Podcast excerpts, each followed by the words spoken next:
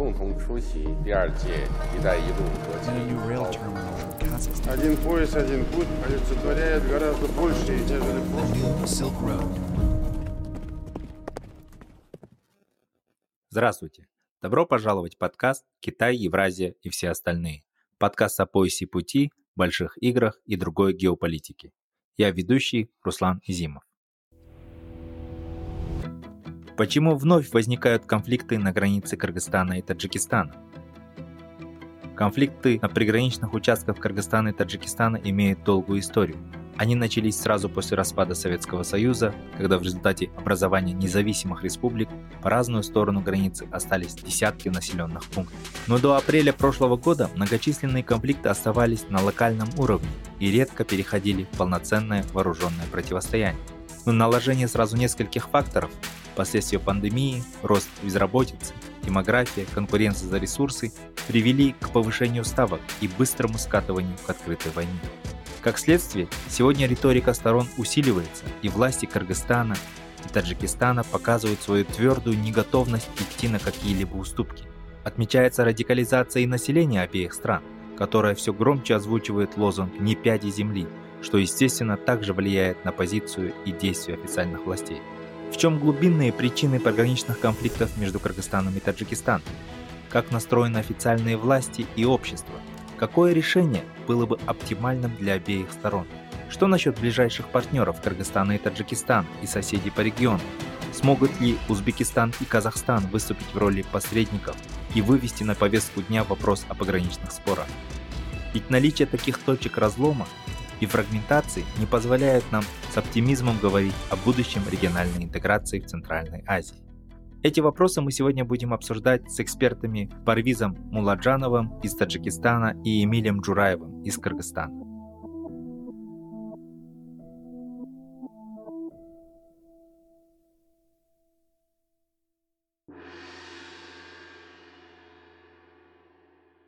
Много очень спекуляций. Я думаю, что это стало уже традицией, да, когда что-то происходит. Даже мы на примере событий января в Казахстане видели, как огромная масса разного рода спекуляций, информации ходит в информационном пространстве. Вот, поэтому мы хотели бы обратиться вот к экспертам непосредственно из этих стран.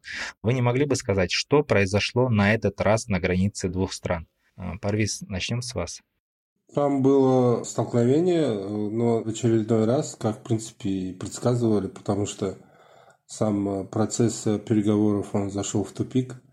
И напряжение как было, начиная с апреля 2021 года, так оно и, в принципе, фактически осталось. Ну, по данным официальных органов Таджикистана, была остановлена машина на спорной территории, и там из-за этой машины, которая была просто нагружена песком, она проходила через спорную территорию, и там произошли стычки, с обеих сторон полетели камни, потом э, вмешались пограничники с обеих сторон. Тоже был обстрел с обе... обоюдный, и легкое и среднее огнестрельное оружие и минометы применялись в обе стороны. Около 20 человек пострадало с таджикской стороны, около 11 человек, э, по данным, которые я выше получил из интернета, пострадали с киргизской стороны. Потом произошел обмен делегациями, то есть они как бы встретились, начался переговорный процесс, то есть напряжение, оно, в принципе, столкновения не так долго длились, всего лишь Э, два или три часа, потом начались, э, было достигнуто перемирие, потом две делегации встретились, на следующий день э, был такой напряженный процесс обмена мнениями. Сейчас они договорились, в конце концов, что отведут войска полностью от границы и будет, значит, разработали механизм по предотвращению таких столкновений в будущем и обязались, что переговорный процесс будет продолжен и что в будущем такие инциденты не будут допускаться. Ну, посмотрим, как дальше будет. Эмиль, ваша э, оценка, как вы интерпретируете вот последний конфликт?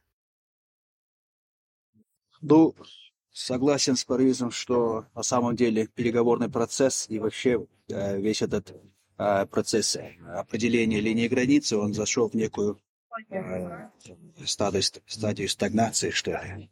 И с весны прошлого года э, обе стороны стоят на каком-то ультимативном э, ультимативной позиции. Границы, э, граница закрыта для почти всех видов э, передвижения людей. То, что произошло вот, в последний раз, это э, меня одно удивило. Ну, во-первых, надо сказать, что по сравнению даже с э, апрелем, маем, когда очень самый большой, самый крупный э, конфликт произошел между странами, э, вот, последний раз очень мало информации, очень мало деталей вообще. И, но особенно примечательно, что э, две стороны э, как бы почти в зеркальном э, образе отображают информацию друг друга. А, И, и это очень, мне кажется, плохо, плохое а, явление, потому что таким образом мы заходим в некую, а, если не Потемкины, Потемкин Village, то, по крайней мере, в какой-то информационный де-факто вакуум. У нас, например, информация такова, что на самом деле вот в этом месте только что, то есть прям перекресток а, между таджикской дорогой таджикистанской, соединяющей Ворух с основным Таджикистаном, и кыргызская сторона, э, соединяющая Лелекский район с остальным Кыргызстаном. Вот на этом перекрестке машина выгрузила щебень или камень, что-то такое. То, что Парвизака говорит, что там проезжала машина с грузом, с песком. Наша информация, что она при- приехала и выгрузила, то есть фактически закрыла проезд кыргызской стороне. Разбирались, э, возникло, естественно, э, люди, и обе стороны пришли сразу же, вроде договорились, очистили дорогу, и тут, по нашей стороне, э, информации, опять же, поодаль, в другом э, селе, начали стрелять. Пошел э, э, ну, огнестрельные выстрелы пошли. Ну и пошли от- ответные действия и, так далее. То есть э, хорошо хотя бы то, что жертв нет, смерти э, с какой стороны нет, насколько я понял. Э, Есть раненые. И что важно, то, что каждый раз, когда вот такие случаи соединя... э, бывают вооруженные, один из главных пунктов договора – это отвести вооруженные силы э, от линии границы на согласованную, согласованное расстояние. И достоверность того, что на самом деле стороны потом это, э, этот договор соблюдают, очень трудно. Насколько я понимаю, насколько многие говорят, на самом деле скопления военной техники очень много, что с одной, что с другой стороны. То есть стороны в какой-то степени уже готовы к очередному возможному а, напряжению. И с таджикской стороны то, что шло, это накопление, стягивание войск. Наши пограничные войска говорят, что они э, предупреждали еще за несколько дней до этого, что такое происходит, но как, как бы открытых конкретных коммуникаций по этому поводу, наверное, не было. И насчет минометов, опять же, с таджикской стороны говорят, что обе стороны использовали минометы, что, естественно, не разрешено вообще да, в мирное время между двумя странами вообще. Минометы вообще запрещены международным правом. А с, с нашей стороны есть информация, что мы не использовали миномет. Таджикистан в очередной раз использовал миномет. То есть мы реально пришли к такому моменту, где две стороны, по крайней мере, э, люди, лица, представляющие власть с двух сторон, они как-то уже не ведут диалог на уровне возможного согласования чего-либо. Они ведут разговор только на уровне того, чтобы оправдывать себя, э, обвинять другую сторону. И это, конечно, никак не ведет к, к сближению по вопросу границы. Ну, здесь, видите, здесь э, э, у нас э, действительно идет полностью э, противоположная информация с, да, с обеих сторон, что тоже тревожит, конечно, потому что На самом деле, еще что меня очень поразило в этот раз, что в, в принципе впервые, например, стали в республиках э, достаточно негативно относиться к перепечатке информации с противоположной стороны, потому что, например, Эмиль даже не знает, что у нас, например, на самом деле двое человек погибло, и из 20 э, человек, которые пострадали, большая часть э, мирные жители, которые пострадали при тушении пожаров э, в селении Хауджиало и нескольких других селениях. И эти пожары, по данным таджикской стороны, произошли из-за минометного обстрела. Двое человек, которые погибли, они мирные жители с таджикской стороны, и они оба погибли в селении. То есть они тушили дома. И есть э, это фотографии э, это мин, которые не разорвались, а показания многочисленных свидетелей. Поэтому э, это информация неполная с обеих сторон. Я тоже допускаю, что с нашей стороны эта информация неполная. И, но у нас, например, по-моему, вот я вот читаю, как бы стараюсь читать и и Facebook и с той и с другой стороны. И мне кажется, что у нас на это общество а, таджикское менее радикально настроено по отношению к киргизскому и вообще по отношению к этому конфликту. Может потому, что у нас все-таки а, медиа, они находятся под контролем правительства очень сильным, и они не все могут печатать, что вы хотели. С киргизской стороны, по-моему, там идет внутренняя политическая борьба, и очень это сказывается и на освещении этого конфликта. У нас все-таки есть какие-то перепечатки с киргизской стороны. С киргизской стороны был скандал, когда попытались перепечатать что-то с таджикской прессы. И мне кажется, что вот это очень тревожно. Да, действительно понятно, что сейчас идет такая массированная информационная война, да, это, в принципе, мы наблюдаем во всех таких конфликтных ситуациях, а не только между э, Таджикистаном и Кыргызстаном, но и, в принципе, даже вот в Казахстане мы это наблюдали. Э, идет специальная такая дезинформация, и очень сложно действительно найти истину. Мне все-таки хотелось бы, вот, я думаю, было бы интересно для наших слушателей узнать глубинные причины вот этих конфликтов. То есть давайте достаточно лаконично, коротко про это расскажем. Есть ли какие-то объективные и особенно субъективные какие-то причины возникновения этих конфликтов? Я хочу сказать, что меня поражало в самом начале в этом конфликте, что он, в принципе, не является масштабным. Это локальный межобщинный конфликт. Там всего лишь спорных земель очень мало, в основном вокруг этого анклава Варух. И вот вдоль дороги, которая соединяет Варух э, с, с Таджикистаном. То есть, в принципе, это вот э, такой конфликт, который можно было уже давно решить. И э, в течение достаточно долгого времени он из-за вот своей локальности, он в принципе не сказывался на отношениях между народами, вот вплоть до 2021 года. И таджики с киргизами всегда относились друг к другу очень хорошо, несмотря на все это. И мы постоянно ездили в Бишкек, из Бишкека ездили сюда, и никаких таких проблем не было никогда. Вот и, э, то есть это не, в общем, не то, что там мы можем увидеть там на Горном Карабахе, там между армянами, азербайджанцами, или между грузинами или абхазами, там какая-то застарелая это, ненависть и вражда. А здесь все это было очень локально. И, э, в принципе, если так взять, этот вопрос можно было бы уже давно закрыть.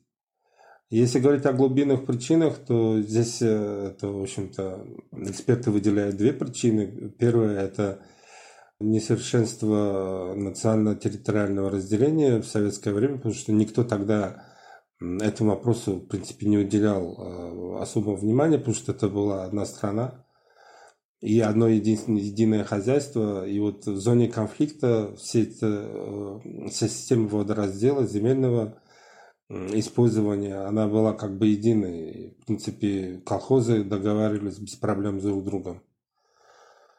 И ситуация менялась, э, демографическая и хозяйственная в регионе, начиная с 20-х годов. И получилось так, что таджики используют э, карты, которые это отражают одну ситуацию, которая была в 20-30-е годы, а киргизская сторона, она использует другие карты, которые уже отражают другую ситуацию, которая сложилась на 50-е, 60-е годы. И, в принципе, вот это недопонимание, оно до сих пор осталось. Это мешает э, провести э, делимитацию границы до конца. И второй фактор, который очень серьезно влияет, но не, это не только на этот конфликт, но в целом в Средней Азии это вопросы, как я это называю, это демографические ножницы, потому что население очень сильно растет, особенно с таджикской стороны почти что 7 или 8 раз выросла за последние несколько десятилетий. И, э, а водные земельные ресурсы не растут. Более того, есть объективный процесс э, снижения э, объема обрабатываемых земель на душу населения по всей Центральной Азии, и особенно в таких регионах.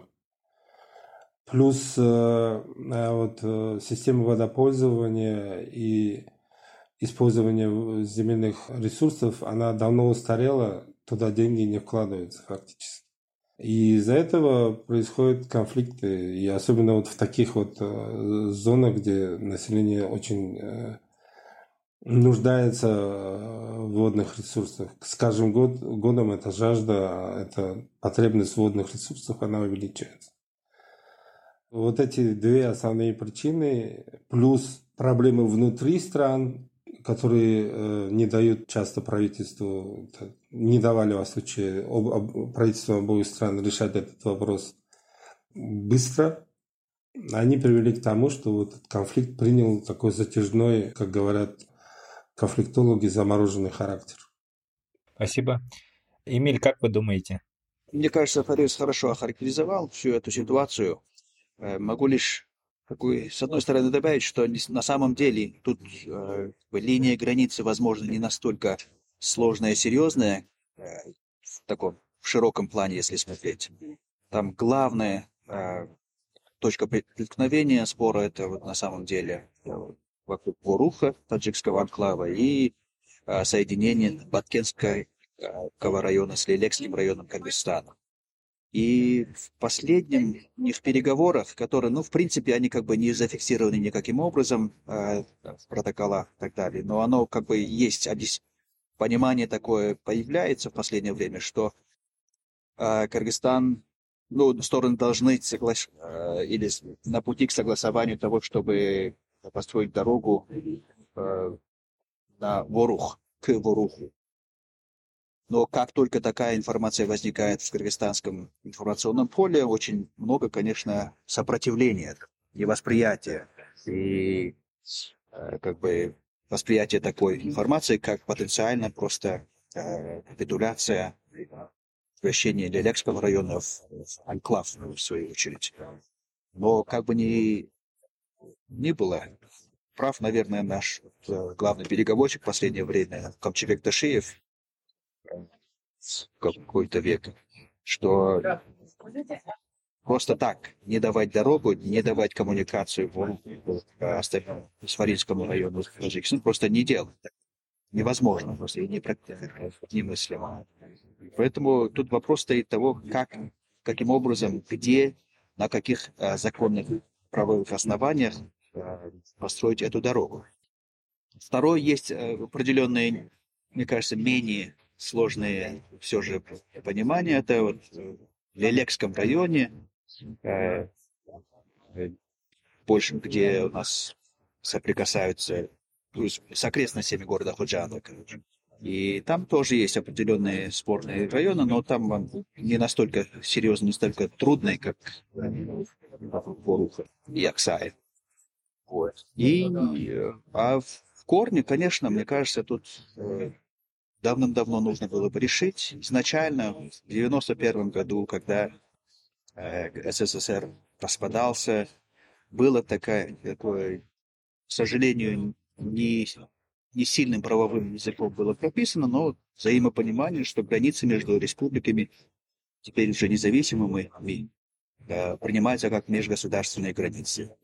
И сторонам нужно было бы тогда же зафиксировать там, где они находились. конечно, сейчас э, бы, брать за основу разные карты разных годов. Таджикистан говорит, что правильно брать за основу карты столетней давности. Кыргызстан говорит позже. Как говорит, где-то я слышал среди российских, что ли, экспертов, исконных земель или там земель, которые исконно принадлежали кому-то, так не бывает.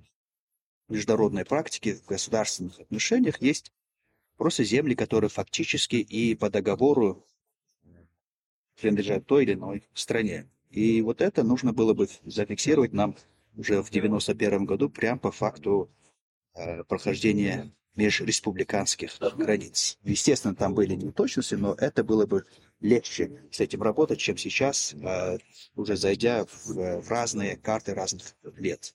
И э, что особенно плачевно, мне кажется, в последнее время как бы обостряется именно э, перевод этих разногласий на уровень таких непримиримых э, чувств, эмоций, национализма. Там, риторика такая, что, мол, ни сантиметра земли, ни пяди земли наших отцов и дедов мы не дадим. Такого рода риторика абсолютно неприемлема в таких ситуациях, но именно к такой риторике сейчас как бы прибегают с обеих сторон. А, и, и это наверное, потребует просто очень принципиальной решимости и, и готовности даже идти на какие-то политические жертвы для себя между лидерами двух стран, чтобы, наконец, решить эти разногласия и как бы, установить грани, линии границ. Без этого, кажется, на самом деле нам будет все труднее и труднее избегать еще больше э, конфликтов с жертвами на самом деле очень плачевно, что начиналось оно гораздо э, более практически решимым образом, но становится все труднее и труднее. А какое решение должно быть, как вы думаете? Вот какое оптимальное решение устроило бы обе стороны? Насколько я знаю, в разные годы предлагались разные варианты решения пограничных конфликтов. Даже практика обмена территориями тоже давала определенные положительные результаты, например, в отношениях Кыргызстана и Узбекистана. Но в данном случае можно ли сказать, что власти обеих стран отчасти используют фактор внешнего врага для отвлечения внимания населения от внутренних проблем?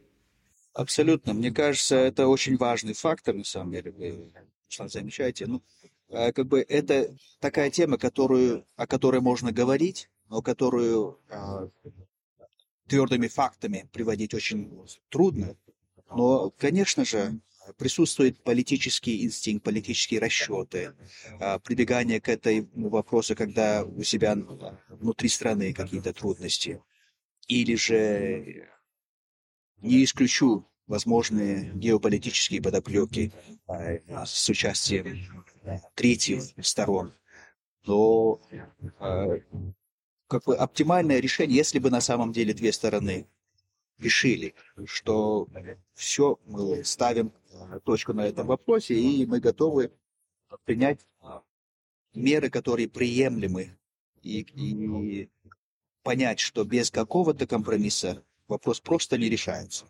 Тогда, мне кажется, вопрос стоит, главный вопрос – это э, соединение Вуруха, селение Вурух с основным э, Таджикистаном, с, с, с Марийской областью, построение дороги. И, и там, потому что когда-то говорили про обмен территориями, кто-то предлагал, но на самом деле это нереально, там очень большое население, хотя и в очень маленьком месте. И э, в других частях, если есть такие места, то, конечно же, рассматривать возможный обмен небольшими а, частями территории. Но как бы, но нужна будет а, только принципиальная политическая решимость прийти к такому подходу, а, к такому решению. В цивилизованном обществе эти границы не должны быть помехой, они должны быть вообще линиями сотрудничества. И на самом деле а, города Таджикистана для Кыргызстана всегда были экономическим центром до того, как они стали линией деления. И, и в обратном Поэтому крайне важно, чтобы была некая а, принципиальная решимость установить линии границы, провести делимитацию. Ага, спасибо. Парвиза, вот как вы думаете, есть ли политическая воля э, руководства двух стран, и э, может ли этот конфликт в определенной степени использовать в своих интересах, да? например, отвлечение от каких-то социально-экономических проблем в своей стране? Ну, там э, с двух сторон есть воля, на мой взгляд, то есть желание, чтобы прекратить этот конфликт, потому что он не выгоден ни тому, ни другому правительству в целом, потому что он бьет по, его продолжение бьет по имиджу и осложняет внутриполитическую и внутриэкономическую ситуацию, потому что это стоит больших денег, любой конфликт. Есть также и желание и невозможность как бы уступить слишком много, потому что потом внутри их будут этих политиков, которые пошли не уступки, э, могут укорять в том, что они там предают свои в кавычках национальные интересы. Это тоже э, влияет на обе стороны, на оба правительства. В то же время, если говорить о таджикском правительстве, то она имеет большую свободу э, маневра, потому что э, как бы оно меньше зависит от э, внутриполитической обстановки, потому что в стране фактически нет политической оппозиции. И гражданское общество, в принципе, очень гораздо слабее, чем в Кыргызстане. Поэтому, в принципе, если правительство Э, выберет какой-то вариант, и даже если он будет не очень популярный, и э, в парламенте его в любом случае одобрят.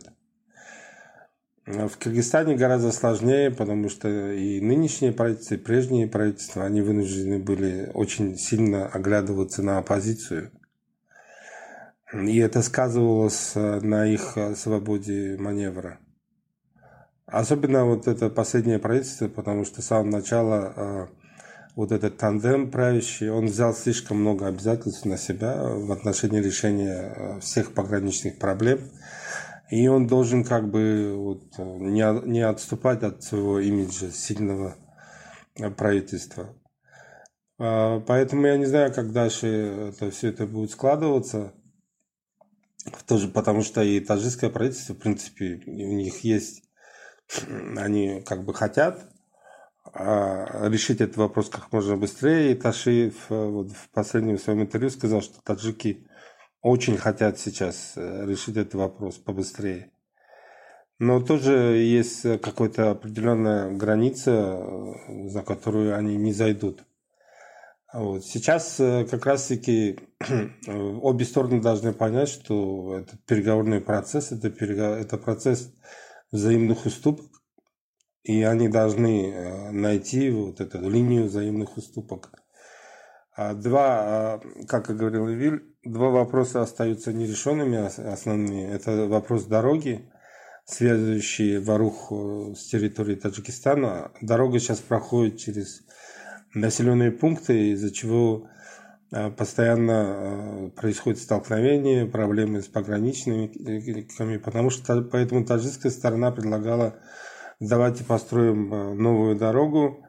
И на это было дано согласие в обход населенных пунктов.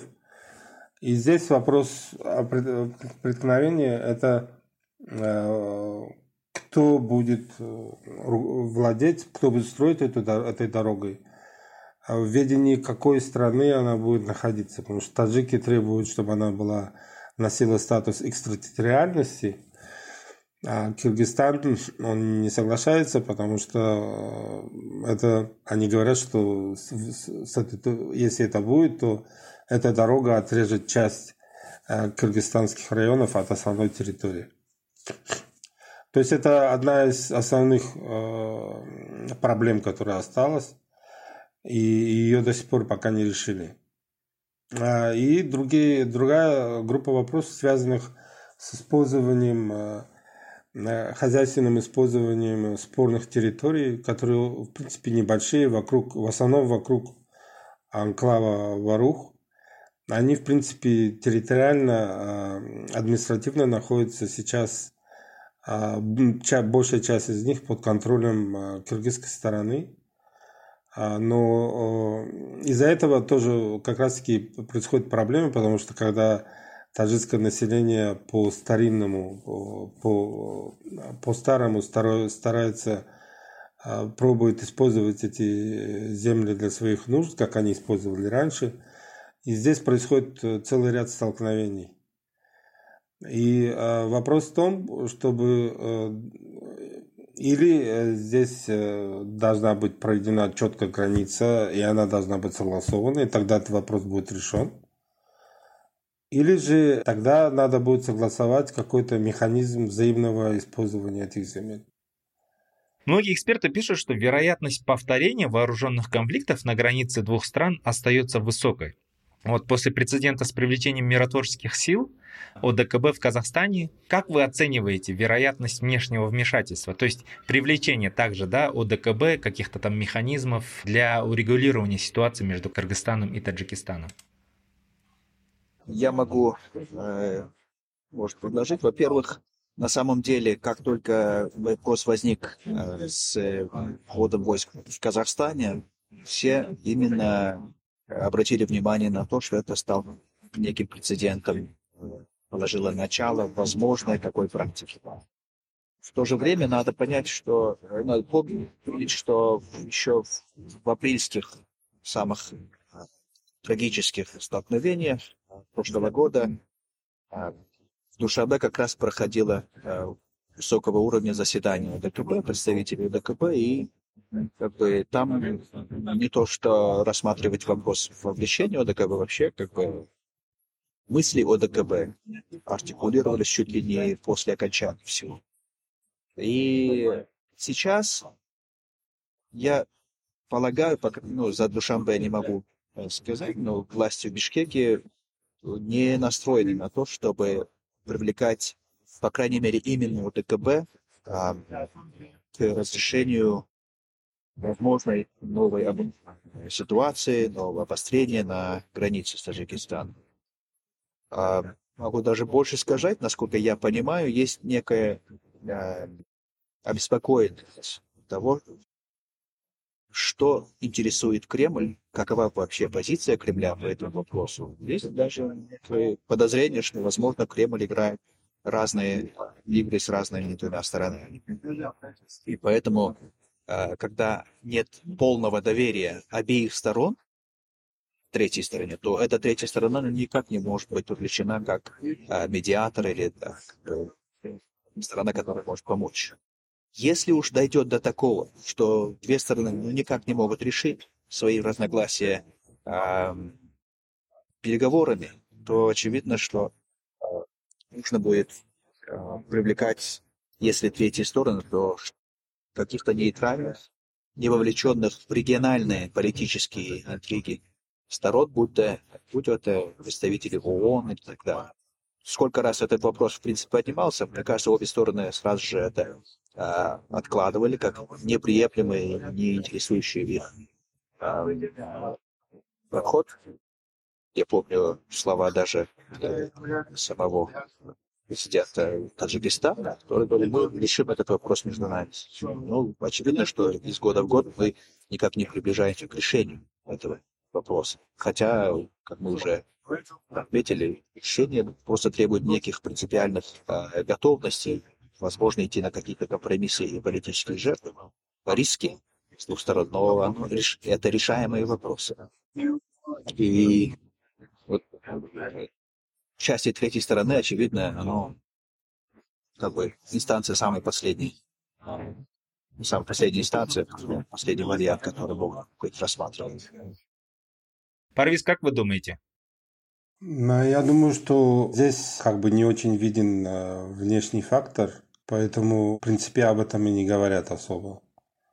То есть какая-то спекуляция есть э, и в обеих республиках, но каких-то фактов конкретных не приводится. А позиция Кремля, она действительно, я согласен, она очень неясная в отношении э, этого конфликта. Потому что обычно она озвучивается, если не официально, то через целую сеть э, близких э, Кремлю СМИ и пропагандистов типа Соловьева и так далее, которые ряда депутатов, которые, в общем-то, они озвучивают и тестируют вот отношение Кремля к тем или иным вопросам и проблемам. А здесь мы этого вообще не видим. А ОДКБ с самого начала очень твердо придерживается, с самого начала своего обоснования она придерживается того принципа, что организация не вмешивается в конфликты между ее членами. Это изначальная позиция ОДКБ, она не менялась никогда, и она вряд ли будет меняться в будущем. Как дальше будет складываться, мне кажется, что оптимальным было бы, может быть, какая-то группа действительно нейтральных э, посредников, может, в виде каких-то э, международных организаций, которые бы доверяли обе стороны. В принципе, посредники само по себе это отнюдь неплохая идея. Она позволяет как бы обеим сторонам э, вырабатывать общую повестку дня и как бы согласовывать свои позиции. Но обе стороны сегодня они применяют абсолютно другой подход. Это подход э, обсуждения внутри официальных переговорных групп. А в основном это силовики. И, э, в общем-то, этот конфликт, он отдан на откуп силовикам, можно сказать. Они внутри э, вот этих переговорных групп, они сейчас пытаются решить этот вопрос. Спасибо. Вот если мы говорим о каких-то посредниках, то могут ли другие страны Центральной Азии как-то посодействовать в решении пограничных вопросов между Кыргызстаном и Таджикистаном? Ну, например, в рамках консультативного совета глав государств Центральноазиатских республик. Как вы думаете? Мне кажется, внутри центральноазиатских стран это могут быть лишь э, такие на политическом уровне призывы э, возможно, поддержка доброй воли э, двух сторон прийти к некому соглашению. Но, строго говоря, в роли посредников, медиаторов и, или иных э, игроков, которые непосредственно будут вовлечены в разрешение спора, наверное, они не могут этого сделать. Отчасти потому, что и у них тоже особо и опыта нет, и с ними тоже, с Узбекистаном в Кыргызстане тоже еще есть нерешенные пограничные вопросы. С, с Казахстаном как бы нет, но в любом случае, как бы, когда дело касается таких вопросов, наверное, э, это должны быть чисто профессиональные переговорщики, медиаторы, которые даже не страны, даже не институты, а просто с мировой репутацией люди, которые только специализируются на решении такого рода вопросов. А, но другое дело, что на самом деле вот, а, Центральноазиатская консультативная группа или встреча никак не оформится она в институт. Это было бы очень хорошим заделом тому, чтобы вообще между странами появилось некое, зарождалось некое общее видение региональных вызовов и их решений. К сожалению, этот процесс, наверное, ввиду нескольких объективных причин последних пару лет он затормозил. Очень будем надеяться, что он будет возрожден опять. События в Казахстане, они как раз э, очень негативно могут повлиять на будущую, на перспективу э, этой региональной консультативной Спасибо, Парвиз. Как вы думаете? Сейчас я не думаю, что есть перспективы для вмешательства посредников. Сама по себе идея это как бы хорошая, но как она практически будет осуществляться, я не вижу. В, этой, в, этой, в эту сторону нет никаких движений, в принципе. Это не выглядит реальным. А как я уже сказал, обе стороны э, э, выбрали формат вот таких э, официальных внутренних переговоров, где силовики сами выступают в качестве как переговорщиков, так и экспертов. А гражданское общество с обеих сторон, там, экспертное общество никак не задействовано фактически. Там у них есть свои аналитические группы ведомственные, которые вот это все решают. А вот и в таком формате оно, видно, и будет продолжаться. Спасибо. Наконец, а, позвольте задать завершающий вопрос. Как вы оцениваете перспективы региональной интеграции в Центральной Азии? Ну, в целом, вот такие конфликты, как и такие события, как вот уже было отмечено а, вами, как в Казахстане, или такие пограничные споры, они же негативно влияют да, на региональную интеграцию. Какие у нас перспективы? И считаете ли вы, что это наиболее оптимальная модель да, для наших пяти стран Центральной Азии интегрироваться, то есть э, усиливать кооперацию в этом регионе, в Центральной Азии? Сама по себе интеграция, она этих вопросов не решает, вопросы конфликтов все равно остаются. Там Путин говорил о том, что у них в стране там 2000 земельных конфликтов нерешенных, территориальных. А несмотря на то, что это одна единая страна, она централизована, как только можно централизовать страну.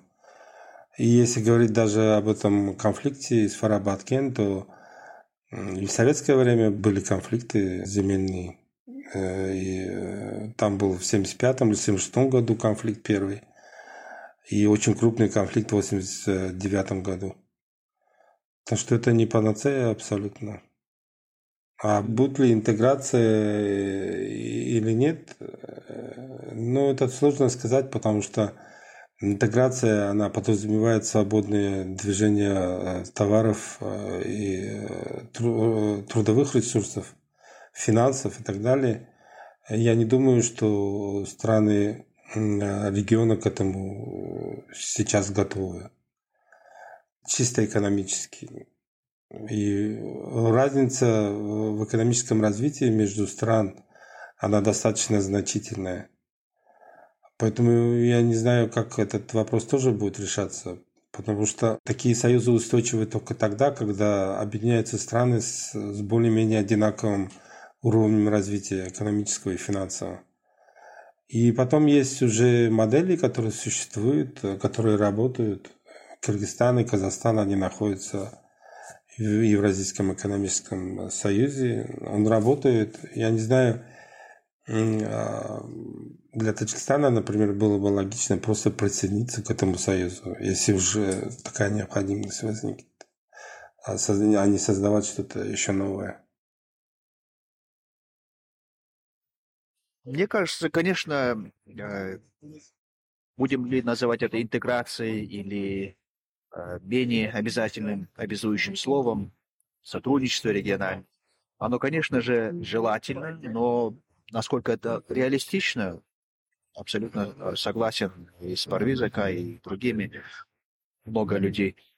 Много как бы экспертизы не требует, чтобы увидеть, что это крайне трудная сейчас задача э, начать некую интеграцию или даже шаги к такой интеграции. Но я бы я склонен к другому, что интеграция, она не такое явление, как есть или нет, или черное и белое, оно не, так сказать, не бинарное понятие, да, оно как бы есть какой-то уровень, минимальный уровень сотрудничества, есть очень серьезный, высокий уровень сотрудничества.